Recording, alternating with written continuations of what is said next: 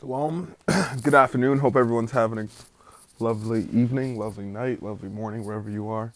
I hope you take the time to actually listen to this, and if you have any questions or comments or feedback, please feel free to message me. So the current state of society. So let's start all the way at school, and this isn't scripted. I don't have this written. I'm just going off the top of my head, so it might be all over the place, but. So it starts in school, starts really early in school. They teach you things, like theories that push you a certain way in life to make you believe less in God, because, who needs God? Because we have science, right? We have, we evolved from fish, the Big Bang Theory. It was all created from nothing. We came from stardust, that stuff. But I just feel like it's an agenda, because they start pushing that on us at such an early age. 7th grade, 8th grade, they already start teaching us about biology, the creation of the universe, and stuff like that. And it's all throughout high school, college. And that's the idea they centrally try to push to you, that there's no God, that, why would there be a God? Science proves that there's no God. But if you actually take the time to do the research outside of what school teaches you, you'll actually find out, DNA is actually, very... very unique, and it's a unique design, and if it's a design, that indicates a designer, right? And then they have all this stuff like carbon dating, which was a process that was made over 100 years ago. Who's to say that's accurate? Who's to say that's even, why hasn't it been changed? Why hasn't it evolved into a more accurate process? It's because honestly, they're feeding you lies, all right? And you have to think about it like this, the way I see it, the scientific community has no inclination to tell you the truth. None. Because whoever controls the past also controls the future.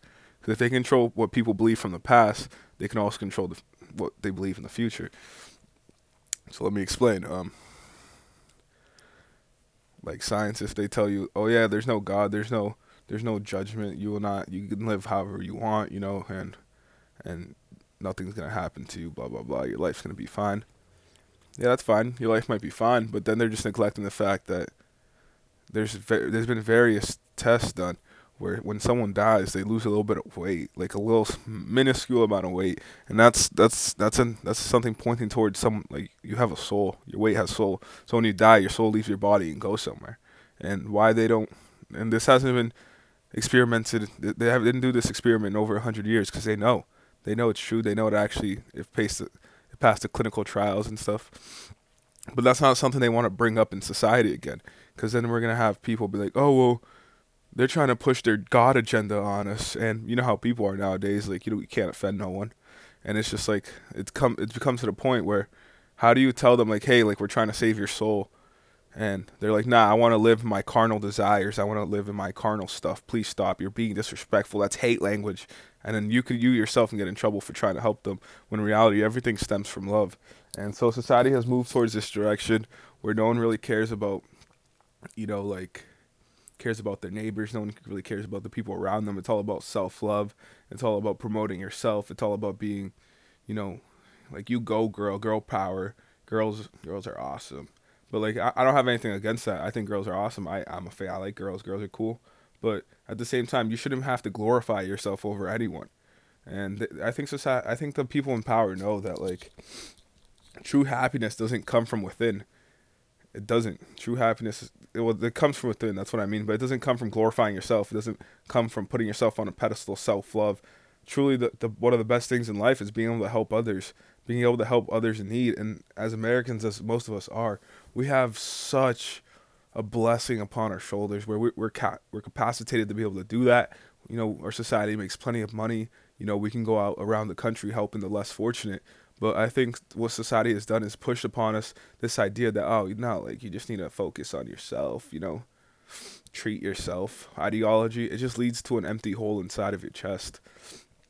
You're just soulless. You don't care about those around you. That's what love and happiness truly stems from. Because if you're helping others, then you feel like a part of the community. You feel like you're part of a global community, and you're truly trying to make the world a better place instead of just focusing on yourself, which I feel like society has tried to do so hard. Is just make people focus on themselves, focus on their own personal desires and stuff. And it's such a negative way to go. Like, why? Why do people think this is cool? I don't get it. Why do people think being conceited, being self-absorbed is cool? I don't understand it. People like that, in my opinion, are very toxic. They don't care about anybody around them. They just care about, oh yeah, like, oh, I got this new outfit. I look so cool. And just all this stuff. And I just think it's like, if people like would just shun people like this, I feel like they'd start growing. They'd start realizing, hey, everything's not about me. Hey, like, I could actually use my life to help impact someone that's wicked in need. And as Americans, as most people listening to this probably will be, we have that capacity to do that. And I think Satan tries so hard, especially in this country, to make people not focus on that. Because if they could find that that is a source of happiness, a well of happiness, is helping others and giving out love freely, then he would lose a major part of his stronghold, a major part of his push and his grasp upon people's lives. Because self-indulgence only leads to wanting more self-indulgence. It doesn't create in you any happiness. It's just a constant vicious cycle of poor habits, to be honest. And then if you realize that, hey, like, I can help other people, and this makes me feel good, this makes my heart feel good, it makes me sleep better, it makes my mind more at peace. I'm not as, you know, overall I just feel like a better person. Then you wouldn't be so drawn to wasting money on makeup stuff, on nice expensive clothes, just to make yourself feel good. And it doesn't drive, you know, the economy that way, where they get to make money off of you just for their expensive clothes and their expensive whatever, their expensive cars, just to make yourself feel good. At the end of the day, you don't even really feel that good, because then you're just going to chase after your next lust, the next pleasure. And I feel like it's another thing society has pushed upon us so heavy, is lust and instant gratification instead of long term. Because, you know, if you're instantly happy, society tries to keep you in this constant loop of chasing after instant gratification. Because if you're chasing after instant gratification, they can control you. They can sway you this way, they can sway you that way, they can make you do their will. If you really think about that, it makes sense. Because if you're chasing after a long-term pleasure, your happiness, your pleasure is going to be looted in that long-term investment and not in the short-term stuff. So you won't be swayed as easily to follow trends and to follow society and to what they're trying to teach kids, which is all about sexual morality, all about, you know, oh yeah, let's make sure kids don't judge people, and let's show them a tranny, transvestite, and read a book to them about inclusion and stuff. Yeah, that's all fine. But when it comes down to it, like, that person, that, why did they have to go so far from their original state to be happy? Like, I like to think, like, it's a sense of emptiness, a lack of purpose, because you chase after stuff that's purely sexual. Oh yeah, I don't want a dick, I want a vagina. And it's purely sexual. Like, if you feel like a girl, that's fine.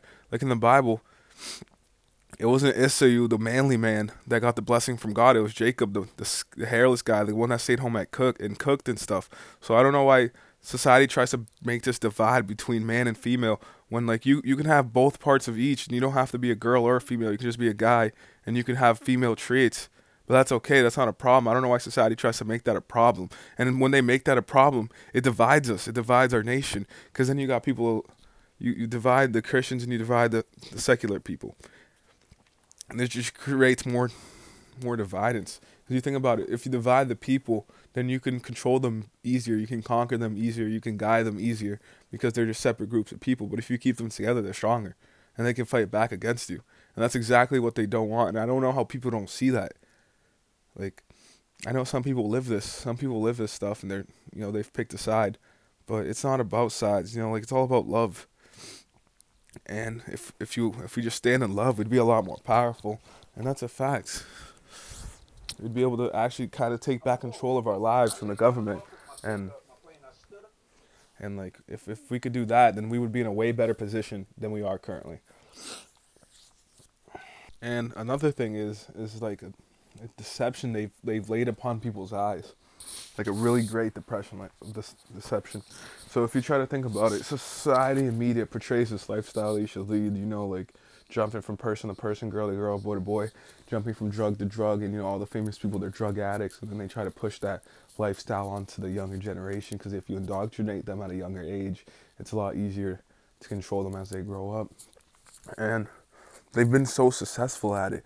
And I just really pray in the name of Jesus that people come to realize that they're just following someone's agenda, that someone has set this forth for them to follow the trap to fall into, and they've fallen into it. into thinking that the good things of life are being drunk and being high, and you need that to have fun and just be drunk and high in college, and that's the greatest part. You know, like even the shows, they're trying to portray that. Huge college parties, you know, they're always banging, everyone's drunk, everyone's having a good time.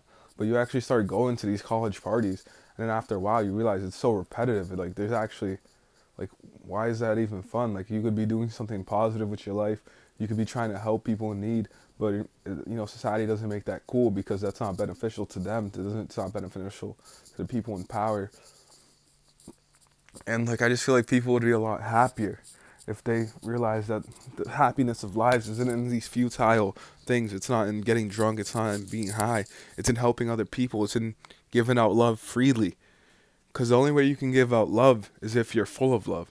So if you're giving out love, it starts to fill you up with love. And I think society tries to keep you from that so hard. And that's one of the things that Jesus really taught us. And he made it clearly evident that, hey, like, if you really paid attention to what was going on around you, you would find out their motivations and why they're doing them. Oh, man. Another thing is, and I think Satan's trying to keep us so preoccupied that we can't even notice what time we're living in. We can't even look around and realize that, hey, like, everything that's going on right now, the Bible talked about. All this, you know, self-loving, all this boastful, all this prideful, all this kids hating their parents, like the Bible talks about. It's made very evident in the Bible that a time like this was coming, and a time like this is accounted as the end. Like, our time's very short, and Satan has increased his pressure. He's pushing harder to make people blind because he knows how short his time is, and he has a limited amount of time to gather as much people as he can for himself. And, like, if you think about it, 100 years ago, we didn't have all this technology. You wouldn't be so guided by media. You wouldn't be so guided about stars. You know what I mean? Like Kim Kardashian. I'm not trying to ration nobody, but some of you guys truly, like, try to live like her. Cardi B, like, you guys put these women on pedestals and try to live like them. Fuck them, then I whatever. You know what I mean? Like, my pussy. Nicki Minaj talks about that every 20 seconds. And some of you girls truly, like, follow this. Some of you girls truly think this is cool and this is the right way to live life. Like, that's all great. If I'm not judging, but, like, if you think that's ever going to lead you to happiness, that's ever going to lead you to find a husband or, you know what I mean, whatever, like, I think you got something else coming to you. But I think a lot of people have also given up on marriage and given up on finding their love. And I think it's so sad because I truly think that's one of the best parts of life. And as the time goes on, it's just going to get bigger, the deception. They're going to try to lie to you more. They're going to try to polarize people more because he knows his time is short. Satan knows. He knows. Because God, if you read the Bible, there's prophecy. The prophecy is very accurate. Everything that it's talked about happening has happened or is going to happen. And I think it's like something like 100% accuracy. From everything that's happened in the Bible, said it was going to happen, has happened.